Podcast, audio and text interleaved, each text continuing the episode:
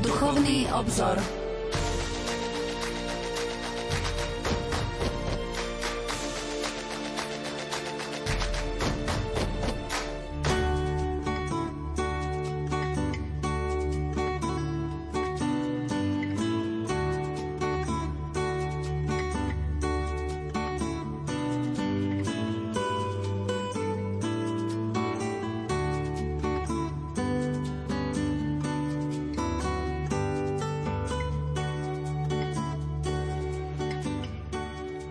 Anselm Green vo svojej modlitebnej knihe píše Na Vianoce Dobrotivý Bože, dnes slávime Vianoce, sviatky nášho vykúpenia, sviatky narodenia Tvojho Syna, ktorý k nám prišiel ako dieťa.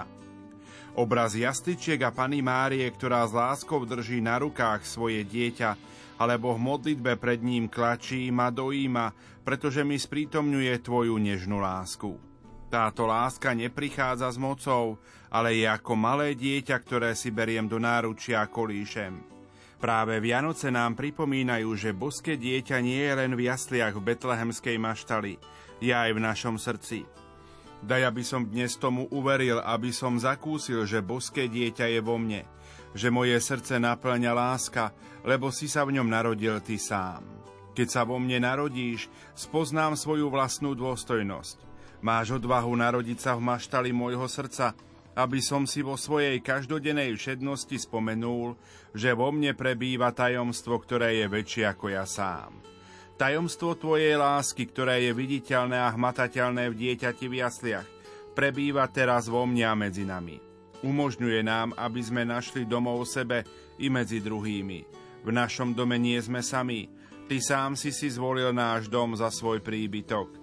Daj nech sa na novo zabývame v našich srdciach, v našom dome ako ľudia, ktorým sa dostalo cti, stať sa miestom, kde si prítomný. Milí poslucháči, vitajte pri počúvaní dnešnej relácie Duchovný obzor. V nasledujúcich minútach vám ponúkneme niekoľko myšlienok zo spoločného katechizmu východných katolíckých cirkví byzantského obradu v Spojených štátoch amerických. Pokojný dobrý večer a ničím nerušené počúvanie vám zo štúdia Rádia Lumen prajú majster zvuku Marek Rimovci, hudobná redaktorka Diana Rauchová a moderátor Pavol Jurčaga. Sorry.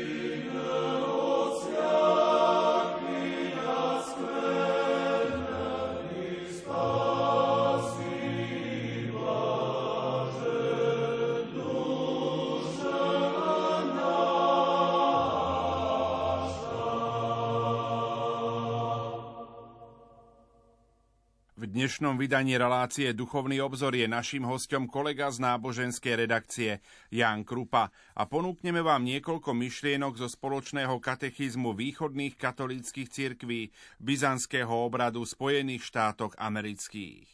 Boh je tajomstvo. Kým toto neuznáme, nemôžeme ho opravdivo poznať. Každé tvrdenie, že sme ho opísali alebo pochopili, ho skreslilo. Dnes my, ktorí odhalujeme tajomstvá vesmíru, neveríme na nevysvetliteľné záhady. Smelo sa usilujeme definovať samotného Boha, ale on vždy presahuje naše schopnosti a chápania. Naše predstavy o Bohu sa ukazujú neadekvátne a lipnutie na nich môže dokonca zničiť našu vieru, pretože Boh presahuje všetky priestorové a časové obmedzenia, ktoré nás viažu. Zatiaľ čo my sa márne usilujeme pochopiť Boha, Boh nás vyhľadal a zjavil sa spôsobmi, ktoré môžeme pochopiť len čiastočne.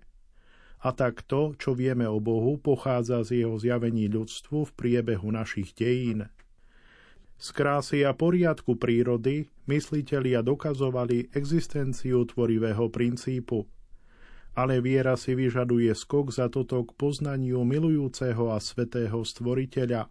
Popravde, to sa dá urobiť iba vďaka láskavosti a sile tejto najvyššej bytosti. Pretože sme hmotné stvorení a naša priama skúsenosť s Bohom je obmedzená. Ako hovorí Evangelium, Boha nikto nikdy nevidel – Boh sa však zjavil mnoho ráz a rozličným spôsobom. Starý zákon, ako aj ďalšie náboženské tradície, opisujú mnohé skúsenosti s Bohom. Boh hovorí k srdciam tých, ktorí majú vieru a povoláva ich poznaniu jeho a jeho láskavého plánu pre ľudstvo. Svedectvá rôznych náboženstiev sa zhodujú na niekoľkých atribútoch Boha, čo je naše pomenovanie pre najvyššiu bytosť. Boh je svetý, to znamená, že je úplne iný než my. Boh je nekonečný a transcendentný. Boh je okrem toho dobrý a milujúci do takej miery, že to, čo je dobré, často voláme boské.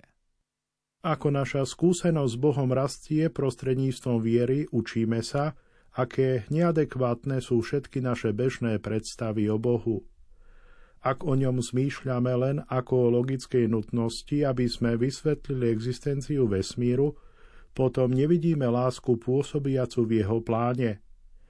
Ak ho považujeme za neosobnú silu vo vesmíre, nemôžeme pochopiť slová žalmistu skúste a presvedčte sa, aký dobrý je pán. Ak ho považujeme za niekoho, koho treba vzývať, len ak máme ťažkosti, potom modlitby chvály sú nesmyselné. Veľmi často takáto neadekvátna predstava o Bohu môže brániť opravdivému poznaniu Boha a dokonca môže spôsobiť, že ľudia stratia vieru. Keď dedukujem, že Boh nie je taký, ako som si ho predstavoval, môžem skončiť pri odmietaní existencie akéhokoľvek Boha. Záhady nás fascinujú aj desia, Ide o inštinktívny strach z nepoznaného. Záhady v triviálnom zmysle záhad vraždy alebo hádaniek, ktoré treba rozlúštiť, ilustrujú, ako reagujeme na nepoznané, zmesov intrík a poplachu.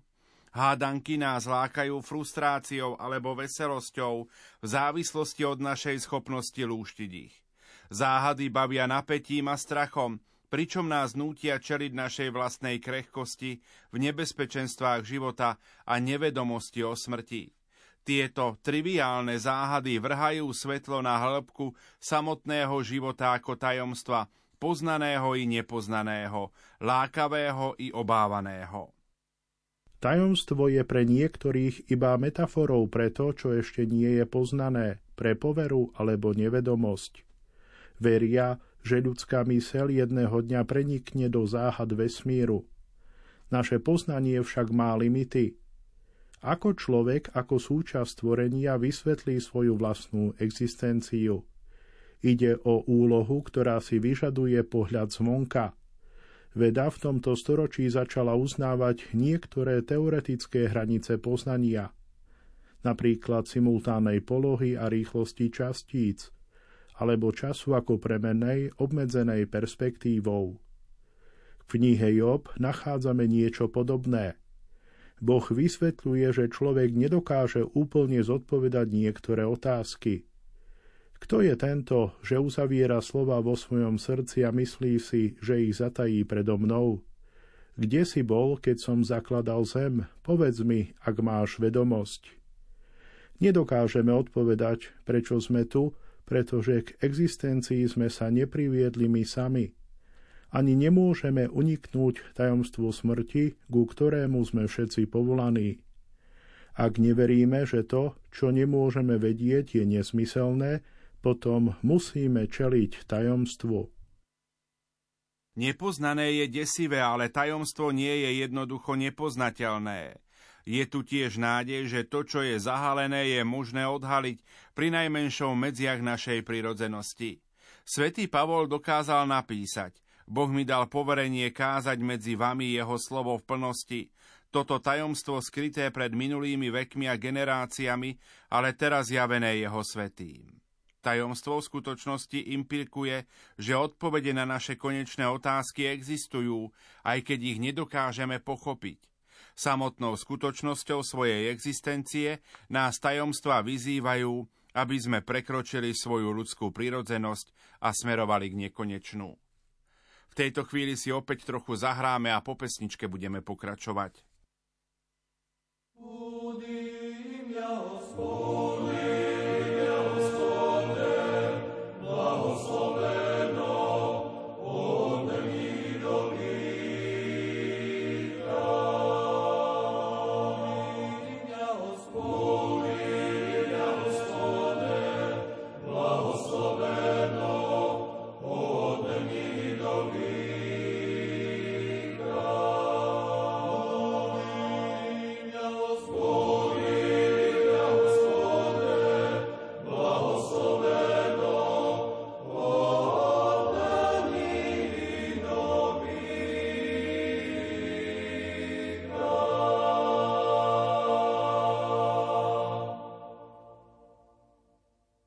Nemali by sme prestať dúfať, že sa dozvieme niečo o Bohu, pretože Boh nám zjavuje niečo z tajomstva.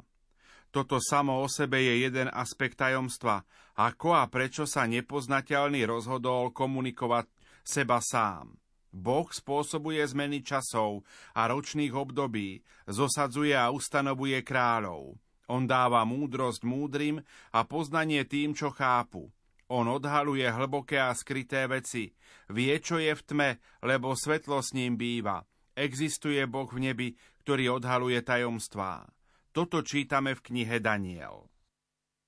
Akokoľvek jasne sa Boh zjaví, predsa len zostáva tajomstvom.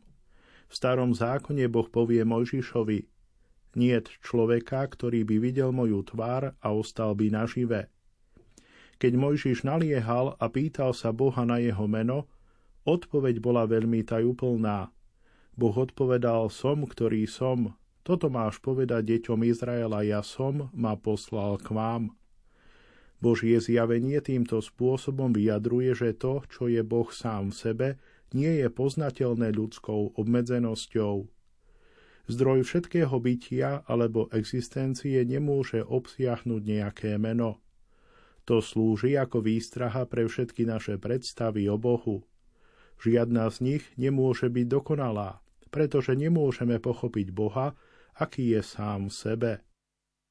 Tradícia nepretržite zdôrazňuje nemožnosť akéhokoľvek tvora poznať Boha v intimite jeho vlastného bytia. Svetý Gregor Nisky veril, že určité poznanie Boha presahuje ľudské schopnosti. Pri hovorení o Bohu, keď je tam otázka jeho podstaty, vtedy je čas mlčať. Ak tvor nepozná seba samého, ako dokáže vysvetliť veci, ktoré sú mimo neho? O takýchto veciach je čas mlčať. Tu je ticho určite lepšie. Ostatní cirkevní otcovia používali negatívny jazyk na opísanie neopísateľného. Svetý Ján Zlatoústy vyhlásil – Vzývajme ho ako nevyjadriteľného Boha, nepochopiteľného, neviditeľného a nepoznateľného. Priznajme, že prevyšuje všetku moc ľudskej reči, že uniká chápavosti každej smrteľnej inteligencie, že anieli ho nemôžu preniknúť, ani serafíni ho nevidia v úplnej jasnosti, ani cherubíni ho nechápu úplne – lebo je neviditeľný pre kniežatstvá mocnosti sily a všetky tvory bez výnimky. Iba Syn a Svetý Duch ho poznajú. Svetý Maxim Vyznávač hovoril o Božej transcendentnosti najsilnejšie. Boh je jeden bez počiatku, nepochopiteľný, úplne vlastniaci totálnu potencialitu bytia, celkom vylúčujúci predstavy o kedy a ako – neprístupný pre všetkých a nepoznaný nejakým tvorom skrze prirodzený obraz. V anafore božskej liturgie svätého Jána Zlatoústeho sa stále modlíme tú istú myšlienku. Ty si Boh nevýslovný, nepredstaviteľný, neviditeľný, nepochopiteľný, stále existujúci a stále rovnaký. Teológovia hovoria, že opravdivé poznanie Boha je apofatické, že podstata Boha presehuje chápanie akéhokoľvek tvora. Boha najlepšie spoznáme, keď k nemu prichádzame odmietaním všetkých falošných predstav o ňom a neustálým očisťovaním svojej predstavy o Bohu, aj keď to, čo je Boh sám v sebe, zostáva nepoznateľné. Toto vedomie, že nemôžeme úplne pochopiť Boha, je ten pravý prostriedok, ktorý nás otvára pre nekonečno. Prostredníctvom uvedomovania si svojej nedokonalosti môžeme byť vždy zameraní na rast cnostiach a múdrosti. Možno skutočnosť našich obmedzení je sama o sebe kľúčom k našej dokonalosti. Svetý Gregor Nízky poznamenal, je možné, že ľudská dokonalosť spočíva práve v tomto neustálom raste v dobre. Prekvapivé spôsoby, ako sa Boh zjavil, ilustrujú plnosť jeho prirodzenosti. Božia sláva sa často zjavuje ako oblak znamenajúci jasnosť aj temnotu. Keď Boh uzavrel svoju zmluvu s Abrahámom, Abraham upadol do tranzu a obklopila ho hlboká desivá tma, ako čítame v knihe Genesis v 15. kapitole 12. verši. Keď Boh dal zákon Mojžišovi, Sláva pánova sa usadila na hore Sinaj a oblak ju zakrýval 6 dní. Na siedmy deň Boh zavolal na Mojžiša zo stredu oblaku. Pán sa zjavoval ľudu Izrael ako oblak, ktorý ho viedol od faraóna cez púšť do prisľúbenej krajiny. Prorok Ezechiel opísal pánovú prítomnosť v chráme nasledovne. Oblak naplnil vnútorné nádvorie, a pánova sláva sa zdvihla sporad cherubínov na prach chrámu.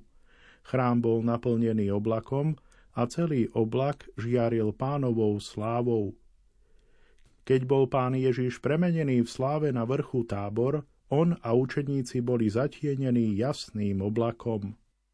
Oblak je obrazom našej skúsenosti s Bohom. Ako nejaký oblak je naše poznanie Boha jasné i nejasné. Slava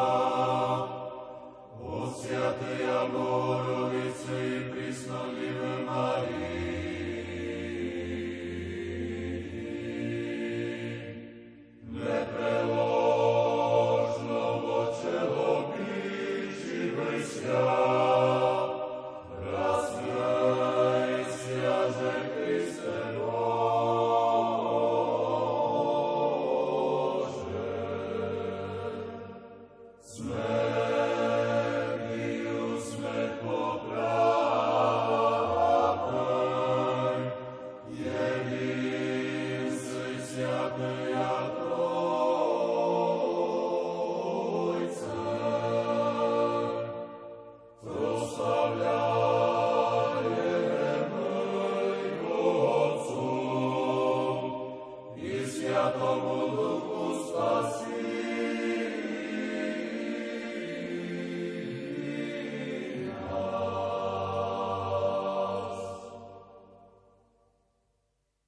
Jan Krupa a Pavol Jurčaga pre vás vysielajú reláciu Duchovný obzor, kde ponúkame niekoľko myšlienok zo spoločného katechizmu východných katolíckých cirkví byzantského obradu v Spojených štátoch amerických.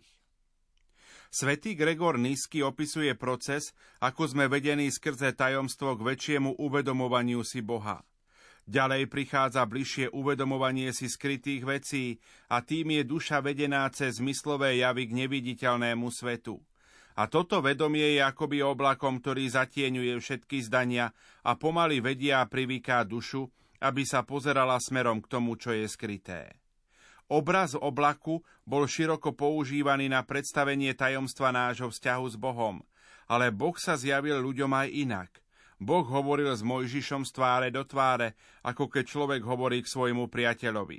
Toto jednoduché vyhlásenie ukazuje, že tajomstvo sa neskrýva, ale odhaluje.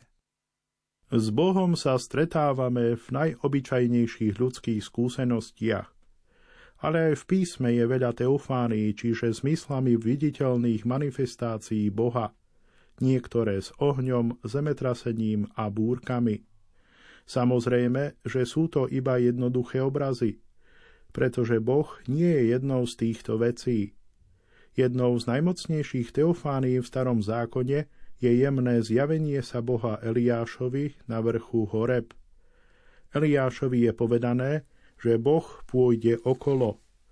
Prešiel silný a prudký vietor, zemetrasenie i oheň, ale Boh nebol v nich. Po ohni tam bol tichý lahodný hlas.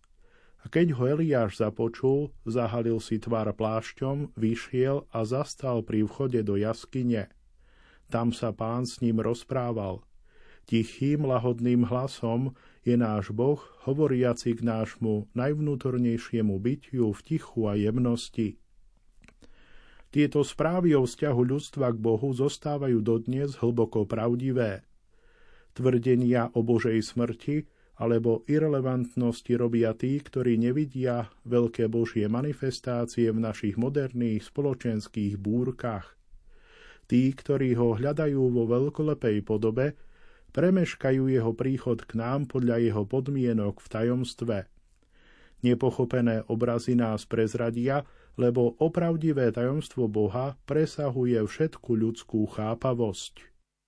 Ako kresťania veríme, že plnosť Božieho zjavenia je v našom pánovi Ježišovi Kristovi, ktorého vyznávame ako zrodeného z Otca pred všetkými vekmi – Svetlo zo svetla, pravého Boha z Boha pravého, zrodeného, nie stvoreného jednej podstaty s Otcom, skrze Neho bolo všetko stvorené. A tak sám Ježiš je jediným adekvátnym Božím obrazom, kto videl Jeho, videl Otca, lebo On je obrazom neviditeľného Boha.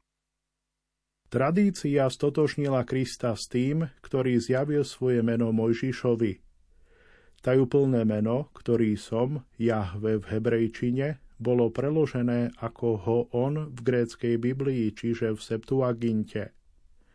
Štvrté evanielium používa to isté slovo pre Krista.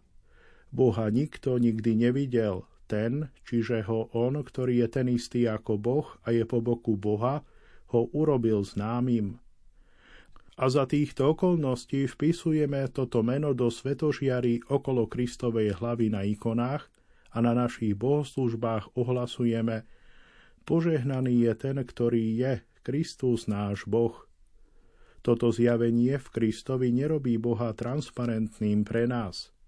Ako kresťania akceptujeme pána Ježiša Krista ako plnosť Božieho zjavenia – Avšak na sviatok premenenia 6. augusta cirkev spieva, že na vrchu tábor Ježiš zjavil svojim učeníkom len toľko zo svojej slávy, koľko boli schopní zazrieť. A okrem toho, jeho učeníci zazreli toľko z jeho slávy, koľko boli schopní. Božie seba zjavenie nám je limitované, no nie jeho láskou, ale našou schopnosťou pochopiť Boha. Nikdy nedokážeme poznať Boha úplne, ale môžeme ho poznať čoraz lepšie. Ako nás Boh priťahuje k sebe, strácame naše detinské a vieru skresľujúce predstavy o Bohu. Rastieme, aby sme ho poznali ako milujúceho a súcitného, dávajúceho seba nám skrze Ježiša Krista, zjaveného v tajomstve tajomstiev v boskej liturgii. Tu církev vstupuje do spásneho života smrti a vzkriesenia Ježiša Krista. Vidíme hĺbku a šírku skutočnosti Božej lásky k nám a jeho mystického spojenia s nami. Liturgia síce nenahrádza širší vzťah medzi Bohom a ľudstvom, ale stáva sa transformujúcou skutočnosťou tohto vzťahu. Človek môže intelektuálne hľadať Boha, ale Boh nás už našiel a jednotil sa s nami spôsobmi, ktoré presahujú naše ľudské chápanie – môžeme počuť tichý, jemný Boží hlas, hovoriaci k nášmu vnútornému bytiu po celé veky svojim načasovým hlasom lásky a túžiť byť hodný mať účasť s čistým svedomím na jeho nebeských tajomstvách a tak ho spoznávať spôsobom, ktorý prekonáva obmedzenia našej mysle. Túto úvahu o význame tajomstva môžeme ukončiť modlitbou, ktorá uzatvára boskú liturgiu svätého Bazila a vyjadruje našu túžbu čoraz hĺbšie vstúpiť do tajomstva Boha. Kriste Bože náš, tajomstvo Tvojej prozreteľnosti sa naplnilo a uskutočnilo podľa našich síl. Veď sme konali pamiatku Tvojej smrti, hľadeli sme na udalosť Tvojho vzkriesenia, naplnili sme sa Tvojim nekonečným životom, Radovali sme sa z Tvojho nebeského pokrmu, ktorý nám doprají v budúcom veku skrze dobrotu Tvojho väčšného Otca, Tvojho svetého, láskyplného a životodárneho ducha.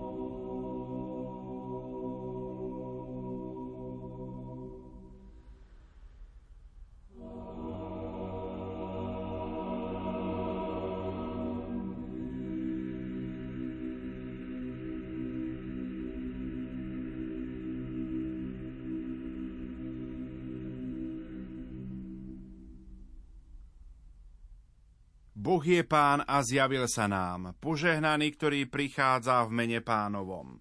Tento refrén, tak často spievaný na utierni, ohlasuje zrušenie priepasti oddelujúcej Boha a jeho stvorenie.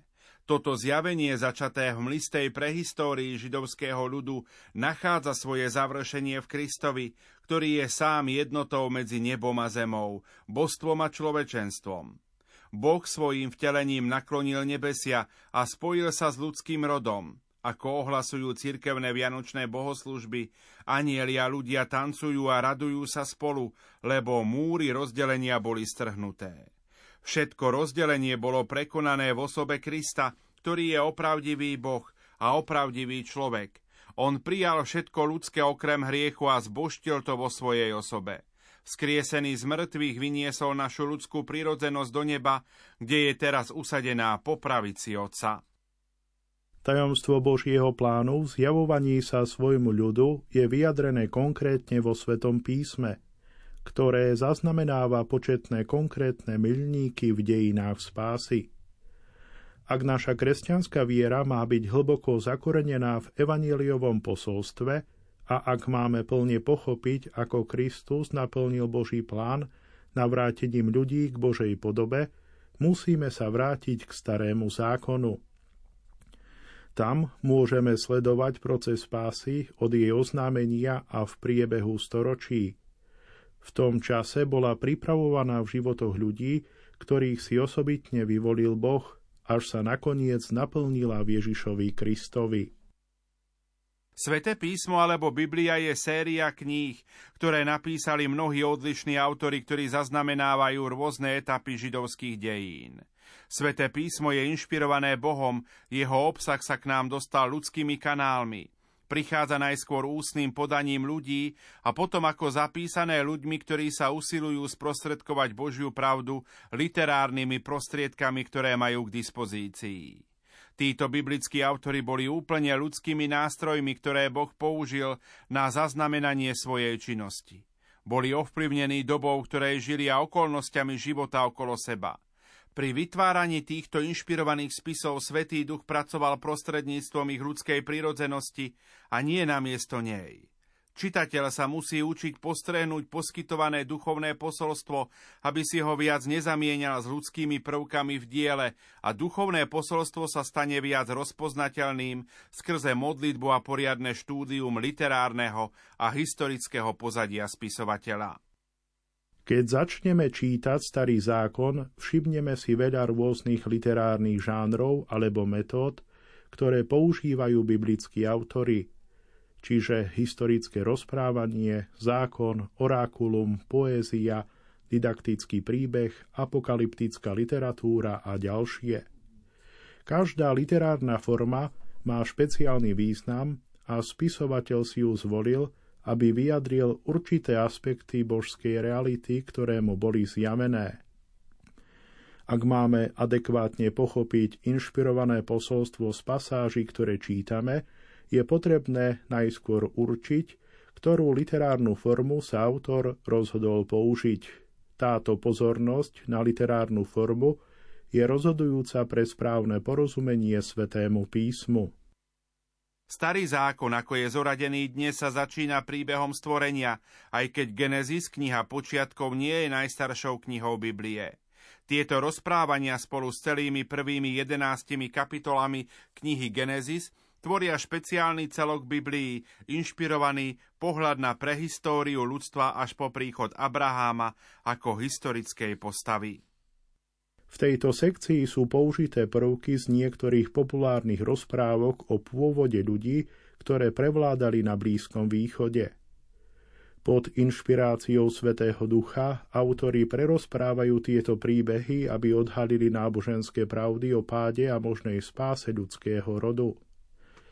Medzi významné príbehy z tejto časti patria Adam a Eva, Kain a Abel, Noé a potopa a Babylonská väža – vo všetkých týchto príbehoch vidíme, ako Boh opätovne potvrdí svoju lásku k človeku aj napriek neposlušnosti v ľuďoch.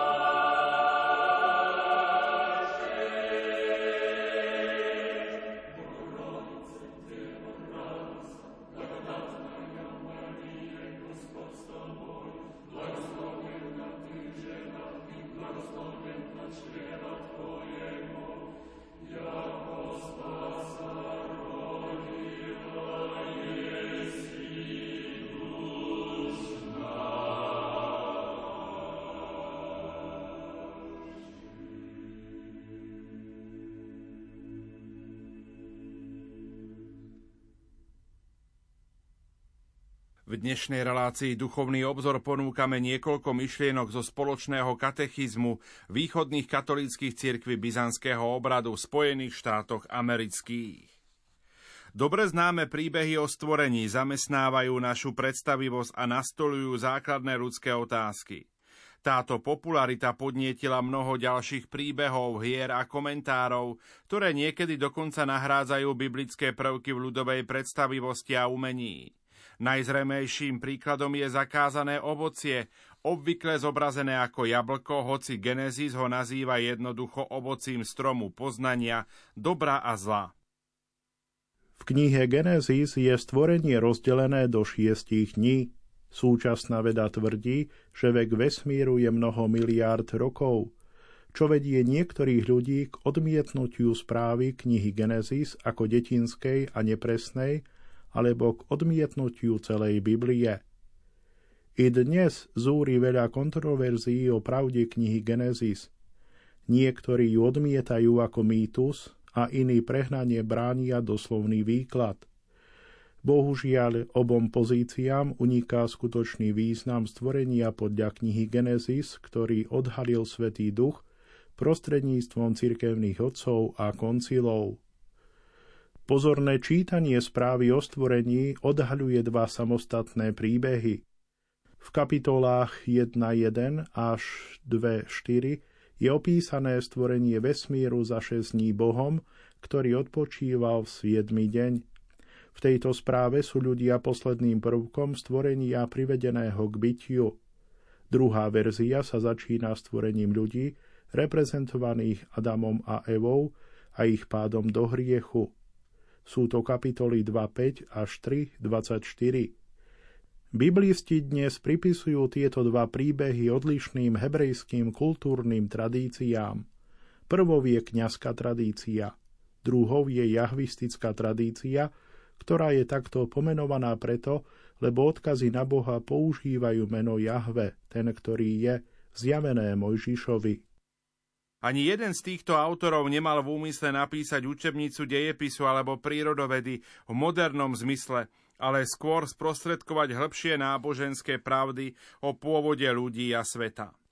Písanie histórie by implikovalo prítomnosť ľudského svedectva, keď existoval iba Boh – Hebrejskí autori si boli plne vedomí nesmiernosti priepasti, ktorá oddeluje Boha od človeka a nechceli sa pokúsiť o definitívne vysvetlenie konkrétnych mechanizmov, ktoré si Boh mohol zvoliť. Prvé rozprávanie pripomína, ale koriguje iné mýty o stvorení, bežné v rôznych svetových kultúrach v storočiach pred Kristovým narodením – Mnoho týchto pohanských sák opisovalo stvorenie ako zápas medzi princípom dobra a svetla a princípom temnoty a chaosu. Keď triumfoval poriadok a dobro, bol zorganizovaný nádherný svet, v ktorom my žijeme.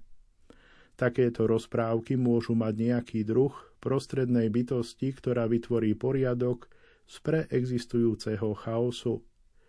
Avšak Genesis sa líši od dobových mýtov o stvorení niekoľkými kľúčovými spôsobmi. Hlavne tým, že Boh nezápasí ako rovný so zlou a temnou silou. Tvorí iba svojim slovom a všetko, čo urobil, bolo dobré. Tento referent sa opakuje po každej fáze, kým nestvorí muža a ženu a nevyhlási ich za veľmi dobrých. Každý predmet označený správe knihe Genesis uctieval niektorý okolitý národ, slnko, mesiac, určité zvieratá. Písmo hovorí, že všetky tieto veci stvoril Boh a nie sú to bohovia.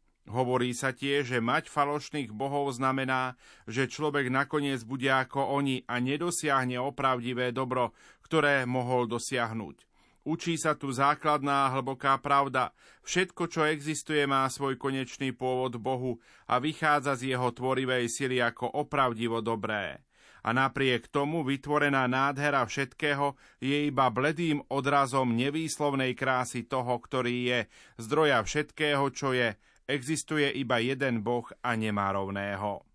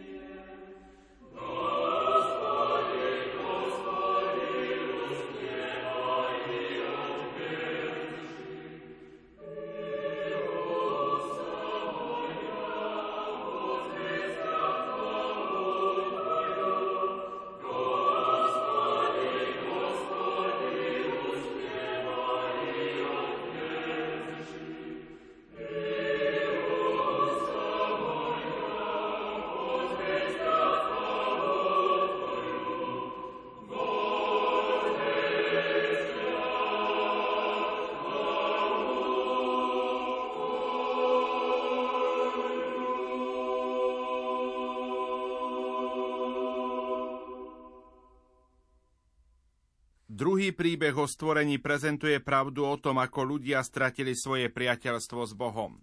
Adam a Eva sa stávajú prvoobrazmi celého ľudského rodu. Božím tvorivým zámerom pre ľudský rod bolo, aby ľudia boli v priateľskom vzťahu s ním a navzájom. Nie je dobré pre človeka byť sám. Správa opisuje tento stvorený stav ako dokonalý život bez viny a smrti, avšak ľudia nezostali verní Božiemu plánu. Jedli zo zakázaného stromu poznania dobrá a zla a stratili nevinnosť a neporušenosť. Boh ich potom odohnal od stromu života a vyhnal zo záhrady. Toto rozprávanie zápasí so základnou otázkou viery, ako sa ľudia stali slabými, náchylnými k zlu, a neschopnými zdržať sa hriechu a zloby. Korene toho spočívajú v našom základnom vzorci neposlušnosti voči Bohu od samého začiatku. Pokúšame sa rozhodovať o tom, čo je dobré alebo zlé, podľa našich vlastných podmienok, čím si uzurpujeme Božiu výsadu. Nasleduje smrť, zlo a bieda. Tento neskorší príbeh stvorenia tvorí základ pre pochopenie Božej spásy skrze Ježiša Krista v Novom zákone. V liste Rimanom je Ježiš nazývaný nový Adam, ktorý nahradil starý Adamov vzorec neposlušnosti vernosťou Otcovi. Týmto nám dáva nový prístup k stromu života, stotožnenému cirkvou ako drevo kríža, ktorý vedie k slávnemu skrieseniu. Podobne prvá kapitola Evanielia svätého Jána prezentuje tajomstvo Krista ako nové stvorenie. Svetý Ján označuje Ježiša za Božie slovo aktívne vo stvorení.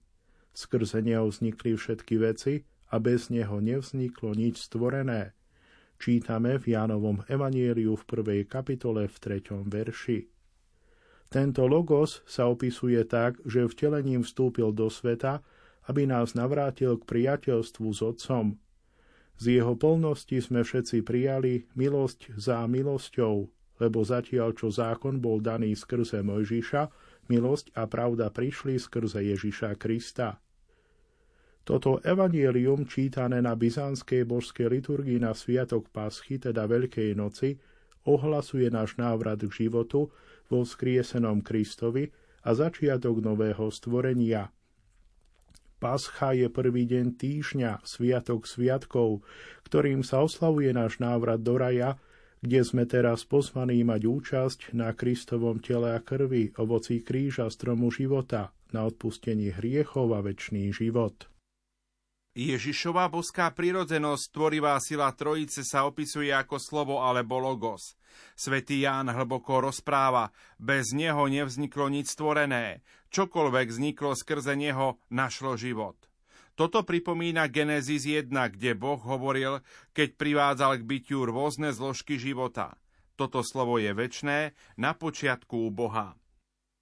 Pozorujúc dobrotu pôvodného plánu a bolesť zo zásahu hriechu do tohto plánu, slovo sa spojilo s ľudskou prirodzenosťou, aby zachránilo stvorenie a nasmerovalo nás späť k nášmu opravdivému domovu. Hriech, temnota nie je schopný pochopiť toto tajomstvo, ani ho premôcť – Žiadna stvorená vec, jestvujúca v čase, sama stvorená, nie je schopná poraziť pána, ktorý bol na počiatku a vtelil sa. Vďaka Božiemu novému a radikálnemu daru seba nám, sa my teraz môžeme slobodne rozhodnúť vrátiť sa k nášmu pôvodnému určeniu, ktorým je život vo vzťahu s Trojicou. Boží svetý duch sa vznášal nad vodami, keď pri stvorení oživoval – tento pohyb a hlbanie ducha neprestalo prinášať novú plnosť života v každom nasledujúcom kroku procesu stvorenia. Čiže duch pracuje neustále, odhaľuje Božiu pravdu v cirkvi. Tieto príbehy stvorenia sú pravdivé v najhlbšom zmysle, poskytujú nám porozumenie stavu ľudí a ich vzťahu k Bohu nášmu stvoriteľovi. Nemajú v úmysle vedecky vysvetliť existenciu fyzického vesmíru. Niekedy sa robia seriózne pokusy zosúľadiť správu knihy Genesis s pozorovaním a teóriami súčasnej vedy o materiálnom stvorení. No zhoda s vedou nie je relevantná pre náboženskú pravdu knihy Genesis. Veda sa pokúša odpovedať na otázky, ktoré sú odlišné od otázok viery. Príbeh Adama a Evy nepotrebuje byť overiteľný modernými metódami určovania historickej pravdy. Jeho posolstvo je však jasné. Nerešpektovanie zámeru autora knihy Genesis a nenáležité trvanie na jeho doslovnom význame môže skutočne skresliť pravdivosť tohto posolstva. Biblické správy o stvorení rozprávajú, že všetko, čo Boh stvoril, je veľmi dobré. Táto dobrota nás môže viesť k Božej láske. Doplňujúcim spôsobom vrhá viera v Boha nové svetlo na zmysel stvorenia – bez Boha je stvorenie pri najmenšom nesmyselné alebo možno absurdné. Svetý Pavol opísal Boha aténským filozofom. Z jedného kmeňa urobil každý národ ľudstva, aby prebývali na povrchu zeme. Je to on, kto obmedzil ich epochy a určil hranice ich regiónov. Mali hľadať Boha áno tápať po ňom, i keď v skutočnosti on nie je ďaleko od nikoho z nás – v ňom žijeme, hýbeme sa a máme svoje bytie, ako to vyjadrili niektorí vaši básnici, pretože aj my sme jeho potomstvo. Biblický príbeh stvorenia je potvrdením toho, že nás stvoriteľ je blízky, starostlivý Boh, ktorý sa podiela na všetkom dianí, lebo ani jediný vrabec nespadne na zem bez súhlasu vášho Otca. Okolko väčší je jeho záujem o nás, ktorí sme stvorení na jeho obraz a podobu a sme schopní obdivovať krásu stvorenia a chváliť jediného stvoriteľa. Práve nám, ktorí dokážeme vnímať a vyjadrovať krásu Božieho diela, nebesia objasňujú Božiu slávu a obloha ohlasuje jeho dielo.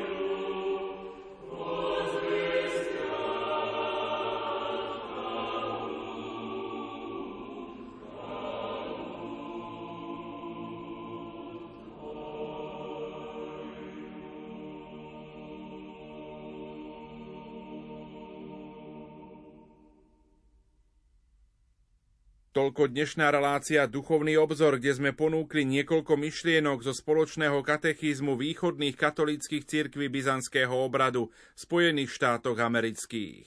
Za pozornosť vám ďakujú majster zvuku Marek Rimovci, hudobná redaktorka Diana Rauchová a od mikrofónov Jan Krupa a Pavol Jurčaga. Do počutia.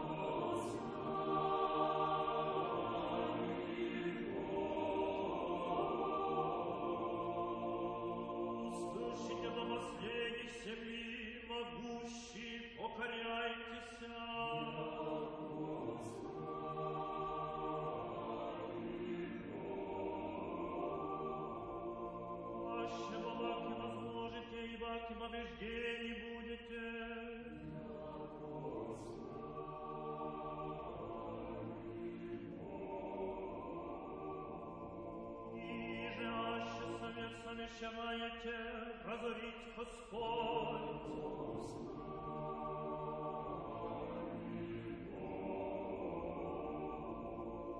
Слава не желающему